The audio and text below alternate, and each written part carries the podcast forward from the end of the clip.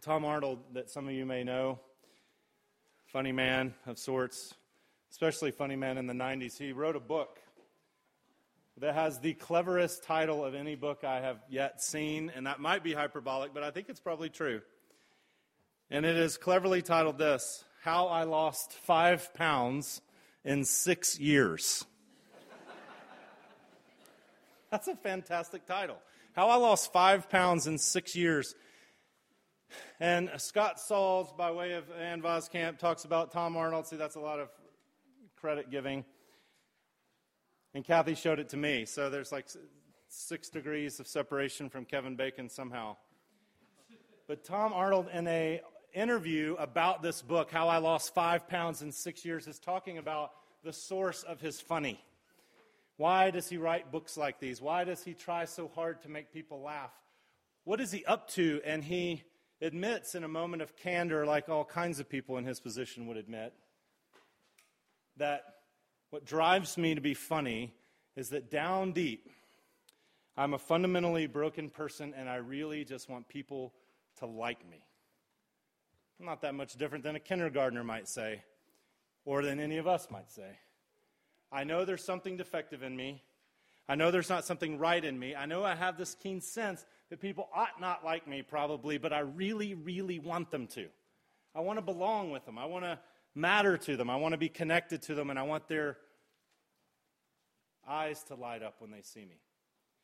So I wrote a book How to Lose Five Pounds in Six Years. It's funny. Will you like me if I'm funny enough?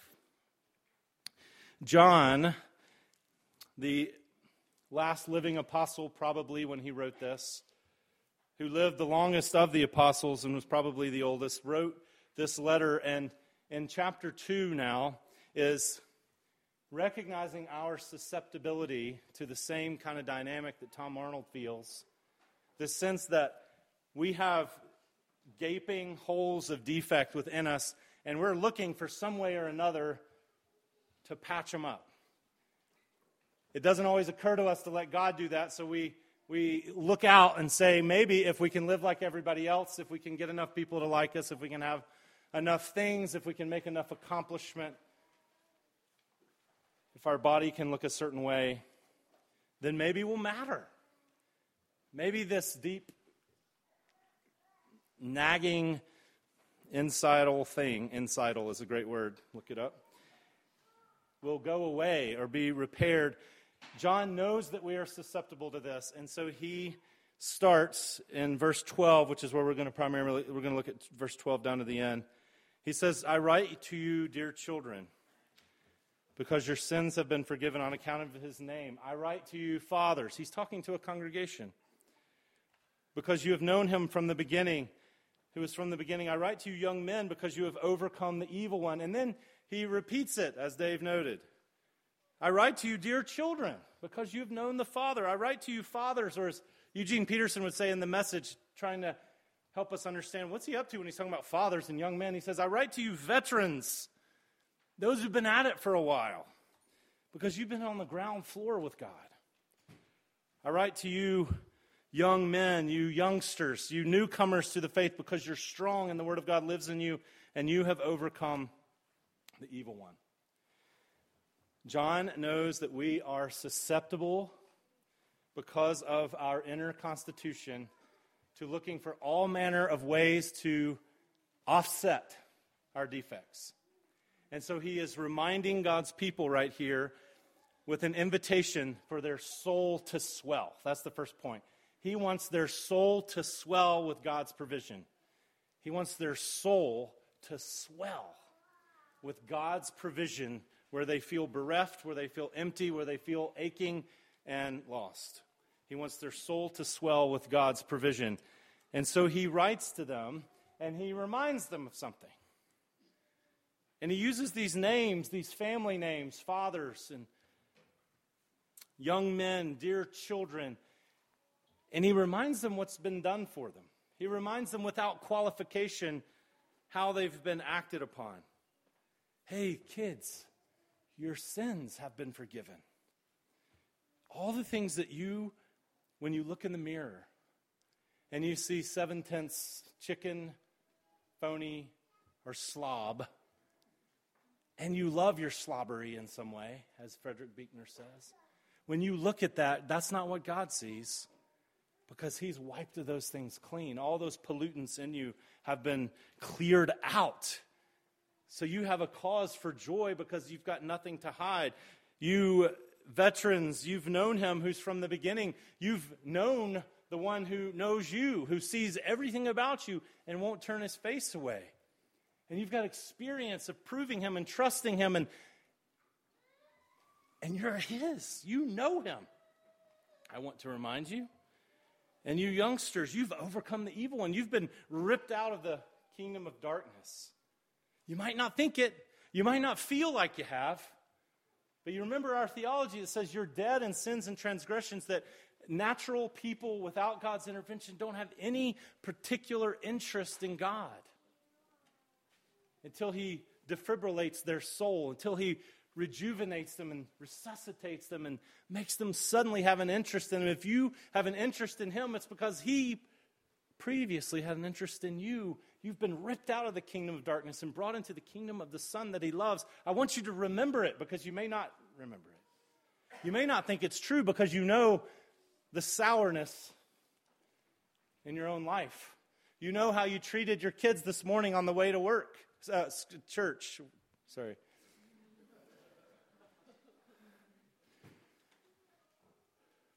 And so he reminds them. And he says the same thing twice, essentially. It's important to realize this because if you have kids, you do a similar thing. When you put them to bed at night, you don't say to your kids, Well, little Sally, I told you that I loved you when you were two, so we're good. Take care, kid. I hope you hope nothing gets you in the night, and then you just walk out. I mean, you don't say that, right? You say, I love you, and you do ridiculous things that would be embarrassing for other people to watch. But they're nuzzling things and they're warm things and they're reassuring things, and they say, You matter to me, child. You're precious to me, child.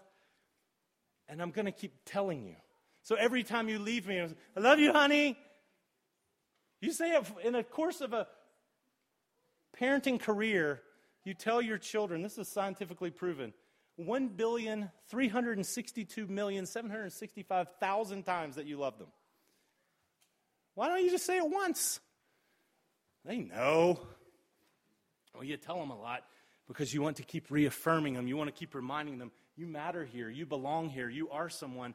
You have been the recipient of graces. Now, I want you to live out of it. That's what John is telling these folks. He's, he's about to tell them not to sin, not to love the world, not to turn their back on God. But before he does that, he says, I want your soul to swell with something here, with this provision of God, to remind you who you really are, because you're going to forget this.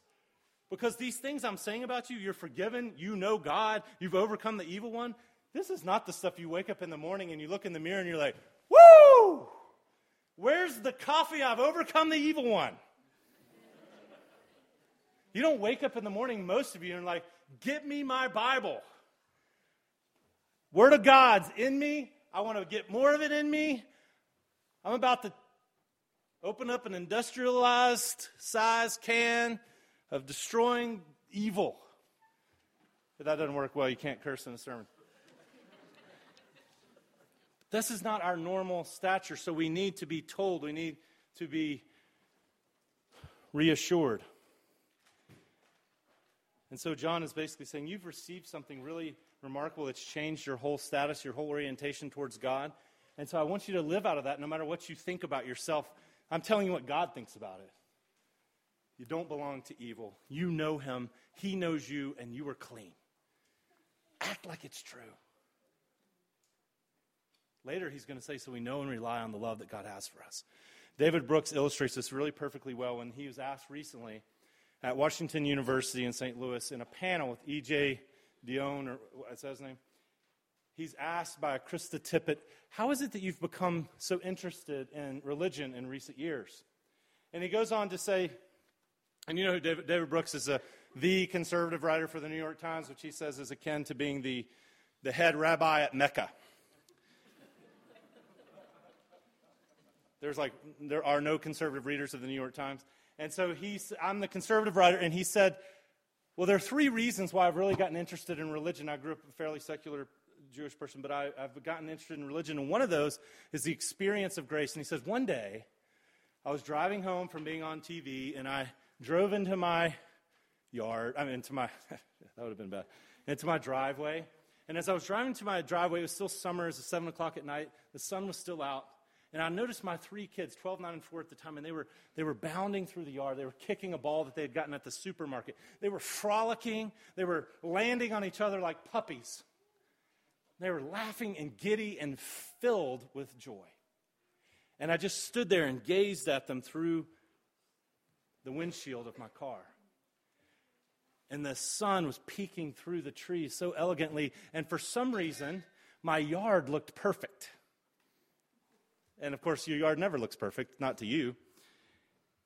And I had this sense right there in that moment this sense, this tableau of perfect family life. Momentary and fleeting because these things happen, what, for 16th of a second. And then one of those kids is going to bloody the other's nose, and the other's going to hit him in the eye with the ball, and they're going to scream at you, and then your whole evening's ruined. But that moment, that moment, he said, I was overwhelmed with a sense of my unworthiness to receive such happiness.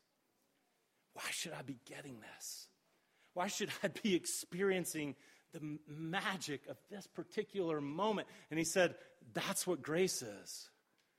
This realization of a happiness that I don't deserve, that I'm completely unworthy of it. But once I experience it, there's something in my soul that starts to swell and wants to be worthy of the grace that I've been given. There's something about receiving this that makes me say, I want to breathe in and say, I want to live out of this. I want to live like this. I want to respond to this. Why should I be given such a glimpse of something so magnificent that makes me so full inside? He says, That's your soul swelling. That's what John is wanting to have happen today. Kim captured it when she prayed a minute ago and said, God, I'm sure your heart is very full and smiling because of these children. Do you imagine God's heart being full and smiling, not sneering? John says his heart is full. And I want your soul to swell with the fullness of God's heart so that you're not tempted to try to fill yourself in the ways that the world tells you to. I want you to know your soul to swell with God's provision. And I don't want you to be, second point, susceptible to the world's enticement. He goes on, do not love the world or anything in the world. If anyone loves the world, the love of the Father is not in him. For everything in the world, the cravings of sinful man, the lust of his eyes, the boasting of what he has and what he does, does not come from the Father, but it comes from the world. The world and its desires, they pass away, but the man who does the will of God lives forever. God doesn't want you to be, I mean, John, God inspiring this, doesn't want you to be susceptible to the world's enticement. Two things about this. One, the obvious question that, depending on how you grew up and how you hear this and how conscientious you are, when you hear, do not love the world or anything in the world, if anyone loves the world, the love of the Father is not in him. Everything in the world doesn't come from the Father, but from the world. You start to think, well, does that mean. Does that mean God hates it when we laugh? Does that mean God hates us to enjoy pretty trees? And what about Julie Andrews? Was she just being pagan when she said raindrops on roses and whiskers on kittens and bright copper kettles and warm woolen mittens? Brown paper packages tied up with strings. These are a few of my favorite things that the Lord despises. and what about cream colored ponies and crisp apple strudels and doorbells and sleigh bells and schnitzel with noodles? A song about my favorite things, and the thought that John here is saying, you better hate all that stuff because that ain't God's stuff. Well, that'd be a legitimate thing to wonder about. Some of you have grown up in a world like that. This evangelicals had a sense of this, like don't have anything to do, hate everything that the world does. And it's important to see one, when the Bible talks about the word world, sometimes the world is a word that describes the things that God made. After he made them, he said, These are good. These are very good. This is so good. I'm going to I'm going to sit back on heaven's front porch and smoke a pipe and just take it all in for a day after creation. Where's that Jack and Coke? No. God likes the world that He made. He's trying to redeem it. He's going to make it all new. He loved the world so much that He sent His Son into it not to condemn it, but that He might save it. So there's a very real aspect of the world that has created stuff, and God loves that stuff. And Paul would tell us that God richly provides us with everything for our enjoyment. So, John's not saying don't like people and puppies and kittens and apple strudel and Krispy Kreme donuts. These are good, they're very good. But all the things in the world can be an enticement that leads you not toward God, but away from Him. That's what he's worried about. See, C.S. Lewis had the right idea. You've heard me say it many times before. He says, I'm trying to learn to turn all my pleasures into channels of adoration. That's the biblical way of thinking about this. It's when you notice a sunset, you don't worship the sunset, you say, Holy cow, God, look what you did. That is magnificent. When you drink a tasty beverage or you delight in these children up here, you recognize the pleasure you feel is a gift from you. God doesn't hate pleasure, He invented it, it's His domain. Some of you have been worked and you'll have feelings like when you start to smile or laugh or feel happy, you think God's going, no, no, no, no, you don't deserve that. You shouldn't be happy about that. Turn your pleasure into a channel of adoration. God's the one who hands pleasures to you. You like driving your car sitting in your house. You like a show. You like your kids or your spouse or your friend, these are gifts and you enjoy God with them. But what the Bible means, what John means in particular when he talks about world, he means this system that has gone AWOL from God. He means the system that has collectively said, with an extended middle finger and maybe even another one, You're not the Lord of us. We don't care about you. We're opposed to you. We're going to do our own thing. We're going to value what we want to value. We don't care what you say. That's what John's talking about a whole system that is opposed to God, that is run by the prince of darkness. That's how the Bible talks about it. That's what he's saying. Don't love that. Don't love the world's values. Don't, don't love a way of being that has nothing to do with God. So that's one thing. The he knows you're susceptible to the world's enticement, but that doesn't mean that you're to hate pleasure or, or created things. The other thing this means is you got to think about the fact that morality in the Bible is personal. This is an important point. I, I, I approached it last week a little bit. Morality in the Bible is personal. John basically says there is this warring going on you can love the world or you can love the Father. You can love, love this way of life or you can love this other way of life, but it's not neutral. It is very personal. And in fact, before this, he talks about the, the idea that if you say you love God and you hate your brother, if you say, I love Jesus, but boy, do I hate Phil. He says, You're, yes, who is Phil? There's a Phil in every group, Hank. We all have a Phil somewhere. And if your name is Phil, sorry. That's just the name that came to me. It could have been something else. Nigel. That's the name we use because I don't know any Nigels here. He makes this thing realize that the laws of God, they're personal. They can be boiled down to this loving God and loving your neighbor. But that's not how the world thinks about it. That's not even how the world thinks about doing good. If some of you have seen this, this show called The Good Place, that's out. I was, I was told to watch this by these people here. And I, I, I watched one episode of it, and I may watch some more. And one of the interesting things, the premise of this show is that this lady, Kristen Bell, dies. She arrives in heaven type place, the good place, and she finds out that she actually is only there by some kind of error. She's not supposed to be there. They have her mistaken for someone else. But one of the things that they do when they start to explain to her how it is that people get to the good place, first of all, explaining all the religions were mostly wrong about this, and the good place has nothing to do with God. That's another interesting thing to me. There's no mention of God in the good place, which is another interesting thing. But they say this. Matt and Lisa drew this to my attention. There's a there's a scorekeeping sort of heavenly app that keeps track this is the way the show is spilling this out. And so you get points for good things you do, and you get deductions for bad things you do. And in the end, you know, your sort of net add to the world is what gets you into the good place. So that's a basic misunderstanding of Christian theology, but it is the way a lot of people think. But if I do more bad than good, it weighs itself out, that kind of thing. But the kinds of things that they envision being good are like if you're a vegan, you get 100 points. But if you're a vegan and you don't tell anybody about it, you get 1,000 points.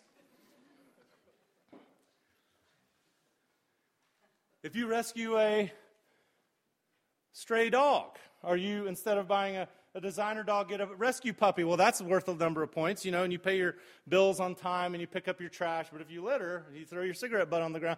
You know, and so there's all these sort of impersonal net adds or subtractions that don't have anything to do with another person or with God. It's just like there's an arbitrary standard. And of course, the person who's going to teach her morality is a moral ethics teacher who's teaching her Kant, Immanuel Kant. But the Bible doesn't believe that morality works that way. For the Bible, it recognizes that all the rules of life are personal rules. They have to do with God and they have to do with other people.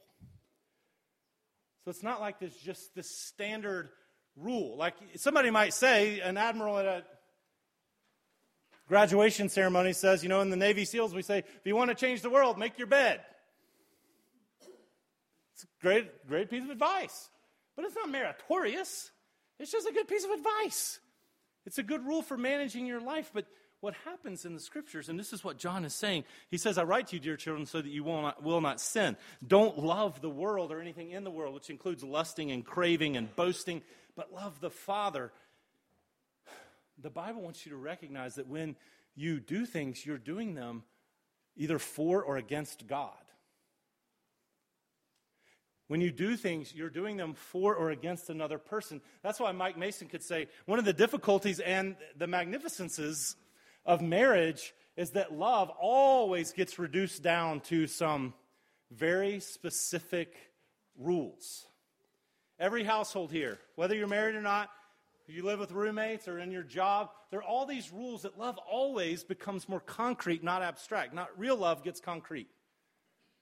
And these rules are thou shalt remember the day of thy anniversary. Thou shalt not forget to take out the trash. Thou shalt not run your power saw when your wife is home because she hates the sound of it. These very specific things that take another person into account. That's what love does. It's concerned about honoring another, it's concerned about the other having influence and space and weight in your life. And so the world right now has all kinds of rules that make you good or not, but they don't have anything to do with God. So, say you drive a Toyota Prius, Prius. That's a joke from South Park that someone told me. Well, right now, of course, you are a more virtuous and righteous person if you drive a Toyota Prius, and if. Finally. finally. Corby is the only person in our whole church who drives one. no, we have two. We have two. I'm just kidding. No, we have three. The Simons have one now too, don't you? I'm just going to uh, pious shame everyone. I don't care. I don't care what car you drive. I put Corby's car in my pocket the other day for a joke. It took a while. He thought it was my phone. there are all these things that we say one must do. And one of the big tests for whether you're loving the world or loving the Father is you're asking this. But what does God say about this? And am I doing this to please God or not to please God? Am I doing this for the good of another or not for the good of another? That's the question when it comes to am I loving the world is what does God say? What does how does God feel about this? See, that's a very different question than merely saying what's right. It's saying what does my father want? It's very different. It also helps you with these areas where things get gray because you go out into the world just like a kid leaving his house and you come up against situations that you don't have a specific rule for, but you can say, you know, I don't think my parents would like that. Oh, I think my parents would love it if I did this. Oh, this would be so beneficial to them if I did this. Morality in the Bible is personal. And John knows that, and that's why he's telling you to love the Father, not the world. The world's going to tell you, the world's going to tell you, just do what's right according to whatever standards of honor we've created. They may or may not have anything to do with God.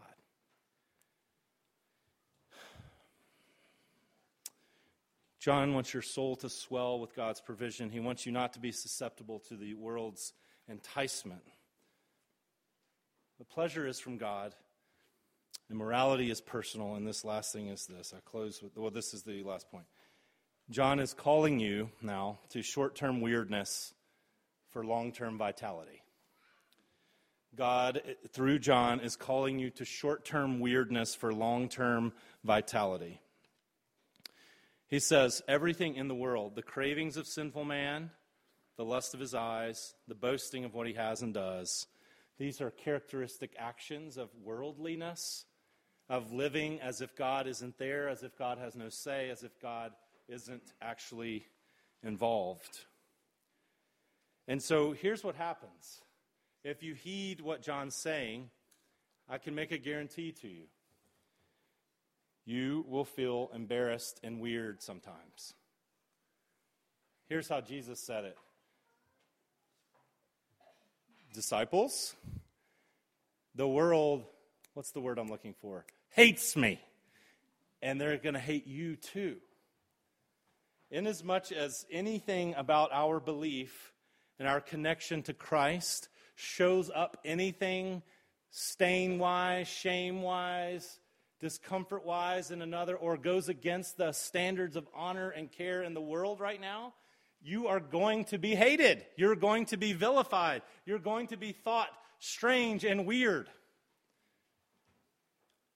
And the only thing the Bible has to say about that is if you are thought strange and weird, good, because that means you're one with your Savior who was strange and weird.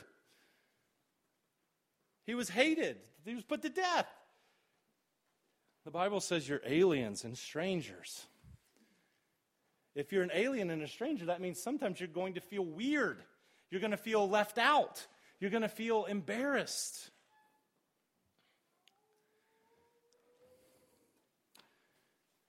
And that's hard for us.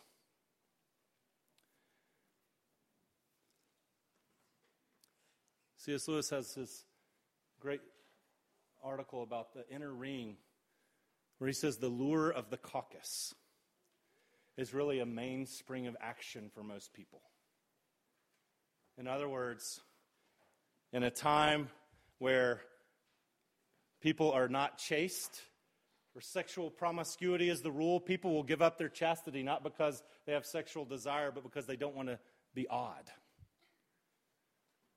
Or in places where people are thinking one way about how to use money and how to think about the poor, people will go along with it so as not to seem outcast. It is terrifying to us. Ask Tom Arnold to think that someone might not like us to think that, oh no, if I do this, people are going to laugh at me or they're going to think I'm weird.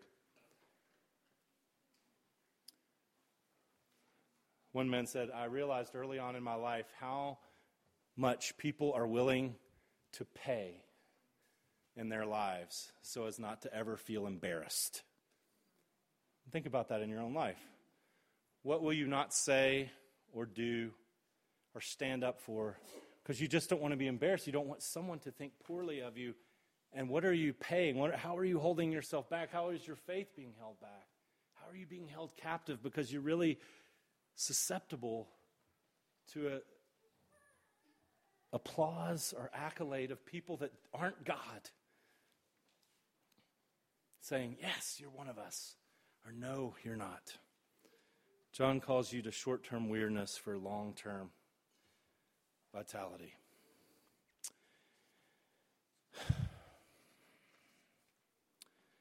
And now, dear children, continue in him so that when he appears, we may be confident and unashamed before him in his coming.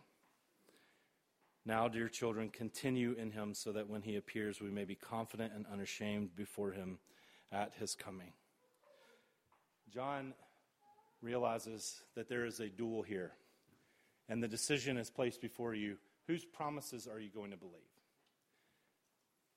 All around you, promises are made. If you get the right kind of purse or the right kind of shoes, if you have the, enough money or go to the right kind of college or you get the right kind of kitchen, if you get the right kind of social esteem, if you have the right kind of look, if your hair is just right, if your body shape is a certain size, then you will feel whole. The world makes promises, and God makes promises. And John is saying, I want your soul to swell with God's promises, which say, no matter how bad you are, you can be accepted. No matter how weak you are, you can be strengthened. No matter how ashamed you are, you can have a community of belonging, of people that I've acted on that can show what it is to know everything about someone and never turn their face away. But you got to pick. I told someone this week, thinking about teenagers, but it applies in every realm. And I probably stole this from somebody because everything I say is derivative and stolen from someone. I just don't know who I stole it from. But this idea that as adolescents you walk into scenes, you might go into a scene where they're uh, smoking, I believe they call it the marijuana, or they're drinking heavily, or doing things sexually that you don't feel comfortable about. But so many kids, if they go into a situation like that and they haven't decided ahead of time, this ain't me. I don't play this. The lure of the caucus will be so strong. The hunger not to be left out, not to be ridiculed, not to be made fun of will be so massive that you'll do what you don't want to do so that you won't be rejected. You'll think your whole worth and your whole vitality depends on the approval of numbskulls. We do it, grown ups do it too. And what John is saying is look, you need to decide each day that you live by God's grace. You want your soul to swell there, so you're going to keep running to Him. And here's the comfort at the beginning of this chapter, he says, I write to you, dear children, so that you will not sin. And if you're a careful reader, you go, oh, no. Like, that's a little heavy handed, John. So we won't sin? It's pretty wide and v- comprehensive. And he says, but if we do sin, if anyone sins, we have one who advocates before the Father for us Jesus Christ, the righteous one. He is the atonement for our sins, and not only for ours, but also for the whole world. And John is asking you, are you going to say, I am broken, so I need to shop, I need to consume, I need to veg out, I need other people to like me better? Or are you going to say, I'm broken, I need to be repaired by the grace of God? By the one who advocates for me no matter what. You got to choose this before you go out into the world each day. I belong to Jesus Christ. I want my soul to swell. I want yours to also. So we go out into the world and we don't love the world, but we love the Father. And we take our lives as His assignments to us to share this grace everywhere.